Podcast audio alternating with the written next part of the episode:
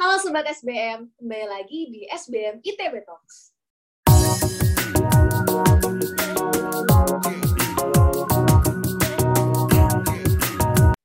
Saya, Cia Alfania Nugraha Putri, Kewirausahaan 2022, akan menemani Sobat SBM di podcast hari ini. Hari ini, kita kedatangan tamu yang luar biasa, mahasiswa SBM ITB, yang baru saja menoreh prestasi di Shanghai International Invention and Innovation Exhibition 2021. Apa sih lomba itu? Yuk, kita langsung kenalan lebih dekat dengan mereka. Halo semuanya, gimana nih kabarnya? Pada baik kan? Halo Cia, baik-baik.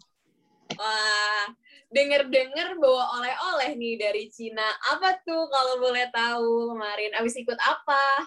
Oh ya, jadi kemarin kami mengikuti kegiatan Shanghai International Invention and Innovation Exhibition. Apa tuh kalau boleh tahu?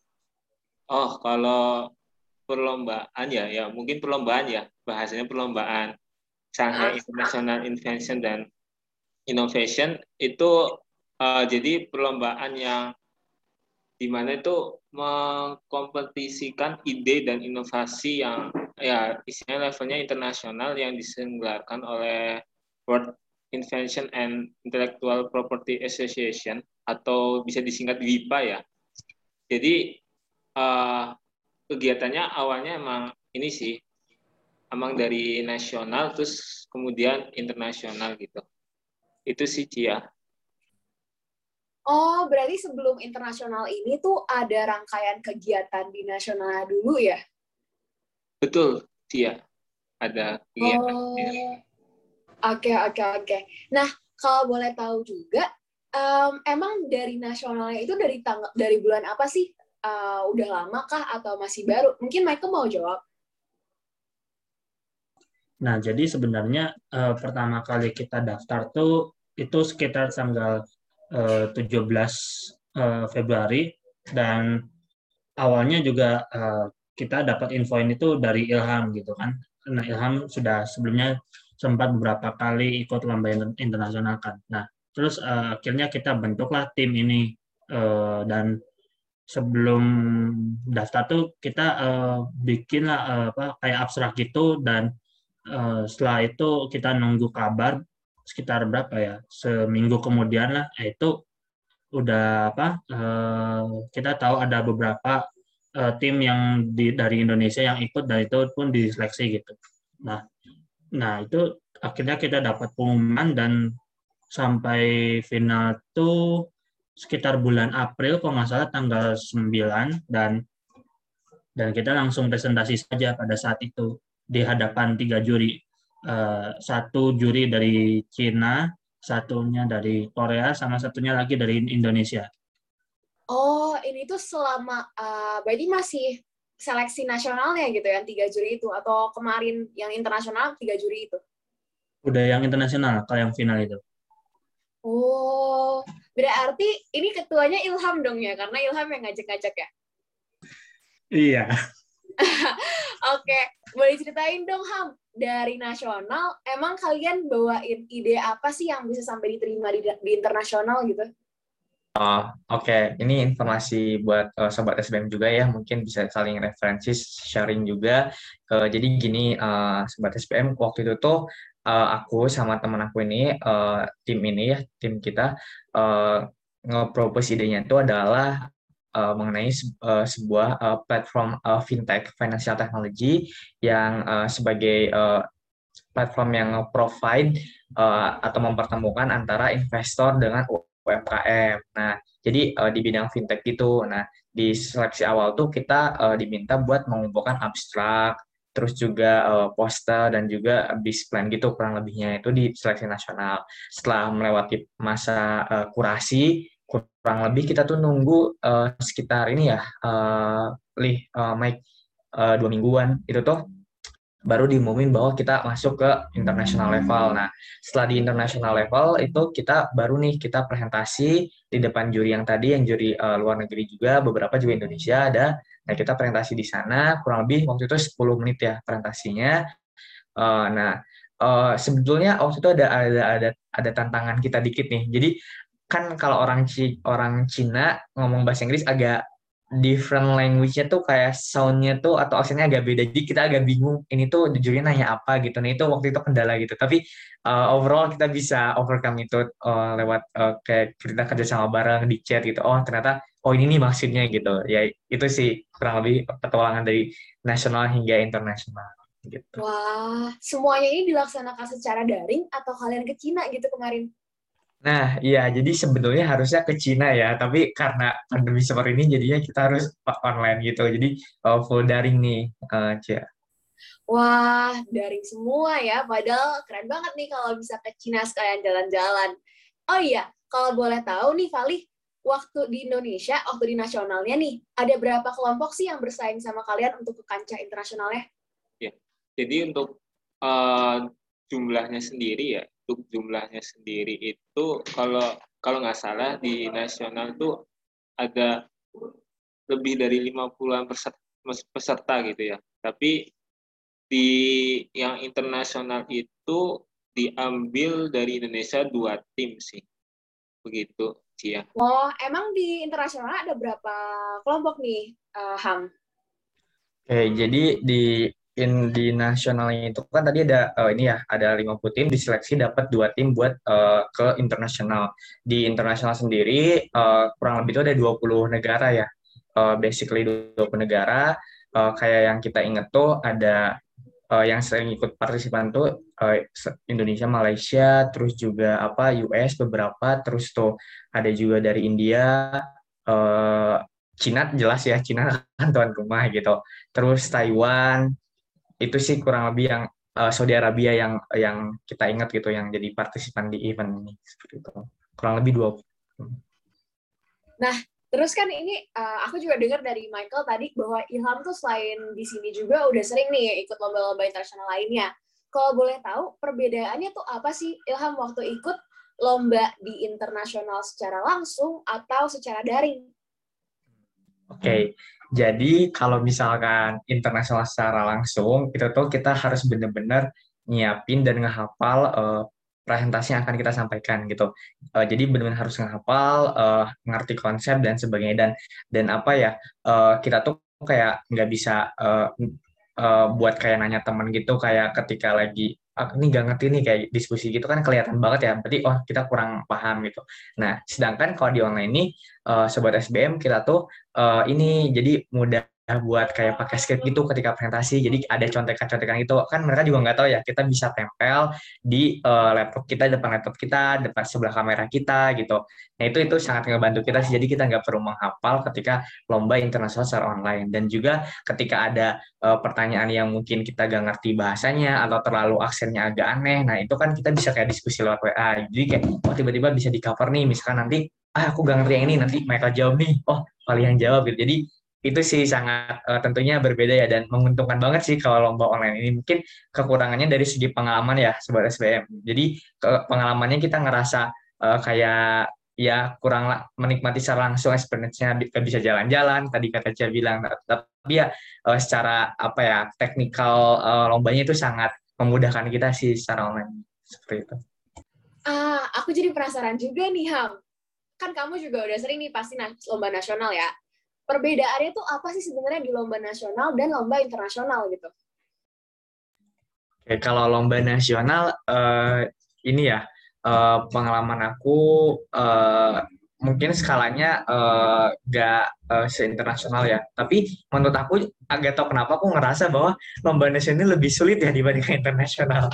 yang yang aku rasain gitu kayak uh, nggak tahu kenapa gitu kan uh, sukses uh, successful rate-nya tuh kalau berdasarkan historis aku tuh uh, lebih di internasional dibandingkan nasional ketika ikut uh, kompetisi gitu uh, karena dan aku percaya bahwa nggak uh, ada yang namanya kemenangan abadi gitu. Artinya ketika juara satu di event ini belum tentu juara satu di event lainnya gitu. Itu sangat-sangat uh, fleksibel gitu ya. Jadi aku selalu percaya itu dan memang itu kenyataan gitu. Dan uh, di nasional tuh yang aku ngerasa uh, bedanya adalah uh, atmosfernya uh, teman-teman dari uh, universitas lain dari daerah di Indonesia gitu. Nah itu uh, kan uh, ada beda-beda culture-nya dalam penyampaiannya gitu. Oh dari segi logatnya, bahasanya dan itu itu yang ngerasa beda ya ketika di internasional biasanya uh, internasional uh, agak lebih formal ya aku lihat kayak apa mungkin mereka udah persiapan matang banget kan uh, masalah kan membuat nama negara juga kan jadi mungkin lebih formal. Tapi kalau di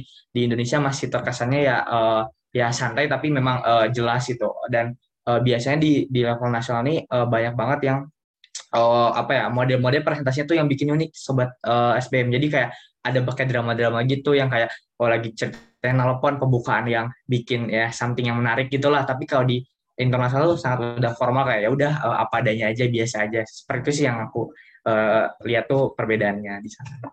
Nah, aku juga pengen tahu nih dari Michael mungkin ya karena kan katanya tadi pertama kali lomba internasional tuh di sini gitu dan langsung menang sih.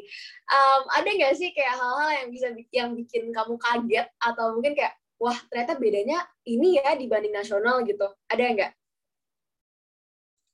Um, kalau dari mungkin sebelum presentasi juga apa kayak kita uh, disuruh bikin poster sama sama apa ya brosur itu itu juga sulit karena benar-benar di, dibatasi istilahnya uh, udah ditentuin harus masukin ini ini ini. Nah uh, sedangkan kalau biasa yang di nasional itu kan enggak kita benar-benar dibebasin kreatif mungkin nah, terus juga kalau pas presentasi itu tadi uh, juga sudah sempat disampaikan sama Ilham uh, kalau udah kelebihan waktunya udah langsung dipotong saat itu juga dan uh, jurinya itu apa ya tidak memperkenalkan diri tapi langsung menyampaikan pertanyaan ke kita gitu. Nah, kita juga uh, sempat kaget gitu. Wah, udah langsung pertanyaan nih. Dan pertanyaannya juga rada banyak.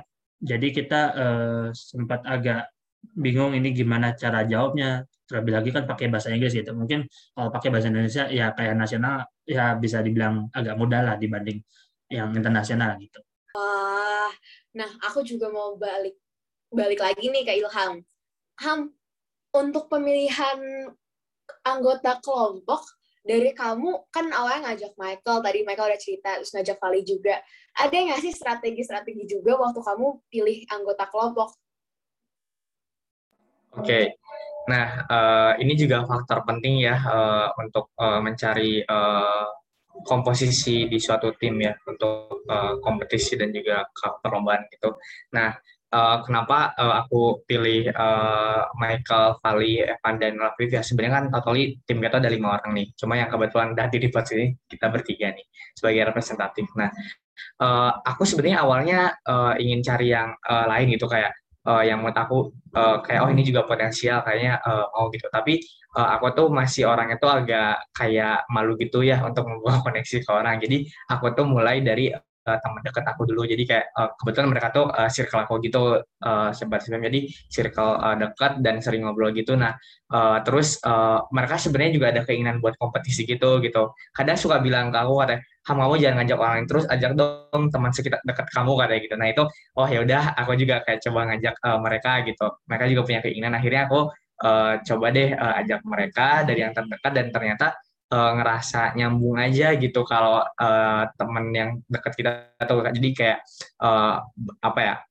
uh, ngerti gitu kayak harus ngapain dan juga kayak nggak canggung lagi gitu ya nggak ragu-ragu gitu kalau misalkan eh kamu kerja ini ya udah kerjain gitu. Jadi nggak kayak uh, ragu atau gimana jadinya sama seorang aja itu jadi uh, ketika ini salah satu faktor lebih ya uh, buat uh, sobat SMP mau, mau kompetisi ketika mungkin belum banyak kenal ke orang itu mungkin bisa dari teman terdekat dulu untuk ikut kompetisi gitu kan. Itu lebih lebih kenal aja nggak nggak canggung dan sebagainya gitu kayak gitu. Itu itu sih uh, dari aku. Jadi uh, bisa dimulai dari uh, teman terdekat uh, kita dulu sih. Aku mau nanya lagi nih kan tadi udah bahas-bahas nih sedikit tips-tips juga dari dari ngatur waktu dari nyari temen setim juga. Mungkin aku juga mau nanya ke Michael sebagai uh, mungkin tadi juga udah cerita bahwa pertama kali pengalaman di internasional ada nggak sih kayak key takeaways yang spesifik didapatkan dari um, apa ya dari perlombaan ini? Oke, sebenarnya untuk uh, sobat SBM bagi kalian yang mau lomba internasional, uh, pastikan kalian pertama tim kalian benar-benar komitmen dan ya karena ini apa ya bukan macam-macam gitu, ini internasional dan istilahnya bawa nama negara gitu kan. Terus yang kedua juga pastikan juga uh, tim kalian ini benar-benar aktif dan jangan sampai ada yang hilang. Terus yang ketiga uh, pastikan juga kalian uh, maksimal baik uh, presentasi ataupun hal-hal yang lainnya yang dibutuhkan oleh uh, dari penyelenggaranya. Terus yang terakhir ya, ya pastikan juga kalau misalkan kalian udah sempat menang di lomba internasional, bagilah ilmu kalian juga ke yang lain gitu siapa tahu kan uh, yang lain juga berkesempatan untuk uh, mengharumkan nama Indonesia gitu di kancah internasional. Dari Fali ada tambahan gak nih tips uh, buat para ya buat yang buat sobat SBM yang lagi nonton nih? Ah ya, mungkin aku tambah sedikit sih.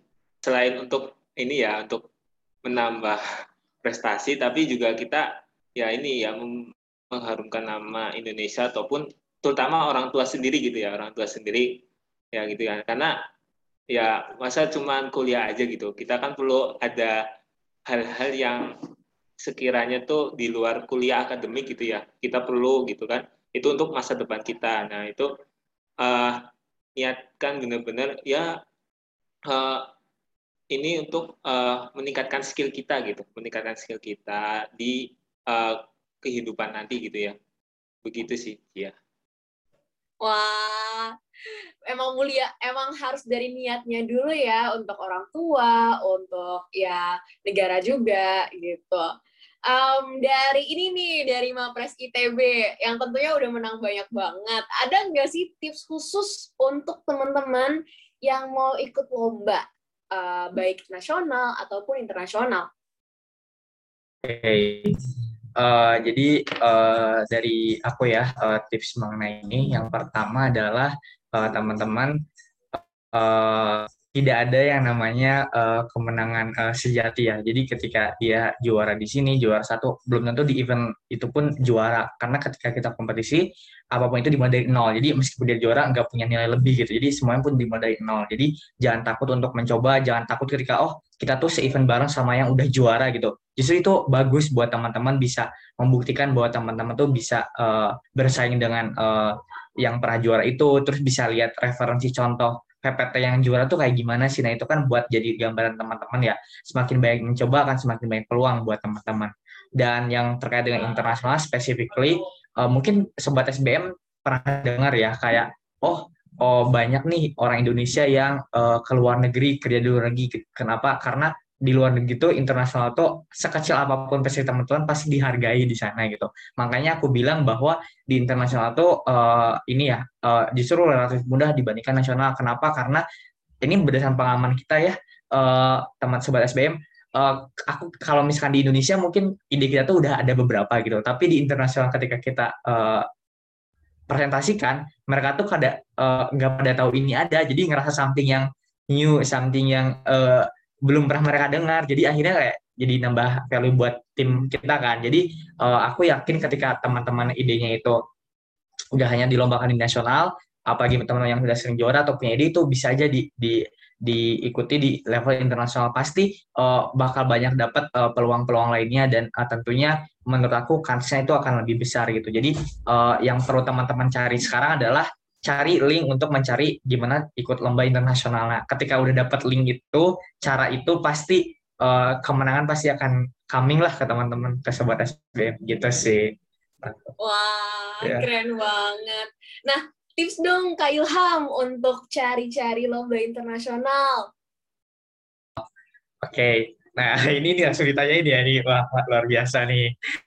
Oke, okay, ya. Jadi uh, sobat SBM untuk mencari lomba internasional pertama itu adalah uh, teman-teman bisa uh, masuk ke laman uh, ministry uh, ini ya uh, Ministry of Edu Higher Education-nya kayak kalau waktu kita lomba di Thailand atau kalau lomba di Thailand itu kan penyelenggarain National Research and Consultation kayak Kemendikbudnya Thailand jadi uh, bisa cari ke Kemendikbudnya Sri Lanka Thailand, Malaysia dan sebagainya itu biasanya ada event-event buat internasional. Itu link yang pertama yang teman bisa uh, cari ya. Terus yang kedua tuh uh, dari Instagram. Di Instagram tuh banyak banget info info-info atau event yang nyelenggarin lomba juga gitu. Jadi di Instagram kayak uh, info lomba, lomba mahasiswa dasar itu juga banyak kok, lo, bukan hanya lomba nasional ya, terutama lomba internasional juga beberapa di sana. Tapi memang internasional itu lebih ke institusi sih. Jadi teman-teman harus carinya follow-nya lembaga institusi yang menyelenggarakan event uh, dunia. Kayak contohnya tadi disebut Michael ada WIPA juga itu bisa search di uh, Instagram di website itu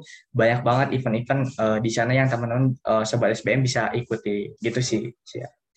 Wah, siap. Makasih Ilham untuk tipsnya. Nah, mungkin sebagai closing juga nih karena keterbatasan waktu, aku mau minta dong kayak apa ya kalimat motivasi buat sobat SBM yang lagi nonton ini dan jadi termotivasi untuk mengikuti lomba-lomba nasional dan internasional. Boleh dong pertama dari Michael dulu. Oke, paling dari aku um, uh, ini dari pengalaman aku juga uh, first try ya uh, mungkin saja gagal itu nggak masalah jangan di jangan dimasukkan ke hati tapi uh, kita diskusikan bersama mungkin dari sahabat SBM yang yang pernah mengalami kegagalan. Sama aku aku juga pernah. Malah uh, lebih banyak yang nasionalnya gagal. Benar tadi kata Ilham lebih susah. Tapi jangan dimasukin ke hati. Uh, kalian uh, evaluasi bersama. Juga yang paling penting mentoring bareng dosen. Lebih rutin karena itu makin bagus apa memperbesar peluang kalian untuk sukses gitu. Mungkin dari aku kalimat motivasinya ya benar ya. Eh, kita jangan pernah menyerah gitu ya dari Michael jangan pernah uh, berhenti untuk mencoba gitu. Terus komitmen dengan apa yang kalian tuju gitu. Jangan sampai berhenti karena komit komitmen itu emang udah dalam diri kalian sendiri gitu. Nah kalau udah dalam diri kalian sendiri itu teruslah kejar gitu. Jangan sampai berhenti di tengah jalan ataupun di awal-awal jalan aja terus sampai akhir gitu. Itu sih kalau dari aku. Oke jadi dari aku uh, satu sih kuncinya adalah uh, maximize uh, segala potensi dan fasilitas yang disediakan SBM nih sobat SBM karena uh, di SBM ini ketika teman-teman lombatis sangat didukung ya dari segi dari uh, kadang uh, dari keadaan ini sendiri yang uh, asisten student affairs-nya SBM suka ngasih informasi lomba, kadang uh, pada minta anak SBM pada ikutan lomba itu kan uh, banyak banget event-event yang uh, bisa diikuti. Jadi pertama dari fasilitas uh, event lomba tuh uh, provide-nya itu sangat-sangat uh, terfasilitasi gitu. Apalagi di KMM itu banyak banget ada link uh, lombanya dan sebagainya itu bisa diikuti. Terus yang kedua ketika teman-teman ikut uh, lomba butuh mentor, tutor itu ada dosen yang siap membantu. Apalagi dosen SBM sangat profesional, sangat easy going buat diajak uh, ini ya discuss mengenai case ataupun bisnis plan itu sangat useful banget buat kita gitu. Uh, itu itu sih yang uh, kuncinya adalah uh, sobat SBM itu berada di institusi ataupun fakultas yang sangat support mahasiswanya untuk berprestasi. Jadi uh, bisa dimaksimalkan segala fasilitas yang ada uh, di SBM ini teman-teman gitu. Makasih Michael, makasih Fali, makasih Ilham. Nah, untuk sobat SBM yang mau ikut lomba internasional maupun nasional, jangan pernah takut untuk gagal. Karena tadi kata Michael juga, kegagalan itu adalah pelajaran untuk perlombaan selanjutnya. Terus saksikan SBM ITB Talks di Spotify dan YouTube SBM ITB. Jangan lupa juga untuk mengklik tombol like dan subscribe YouTube, memfollow Spotify, memberikan komentar, juga menyebarkan video ke platform sosial media yang Sobat SBM miliki. Sampai jumpa! SBM ITB for the greater good.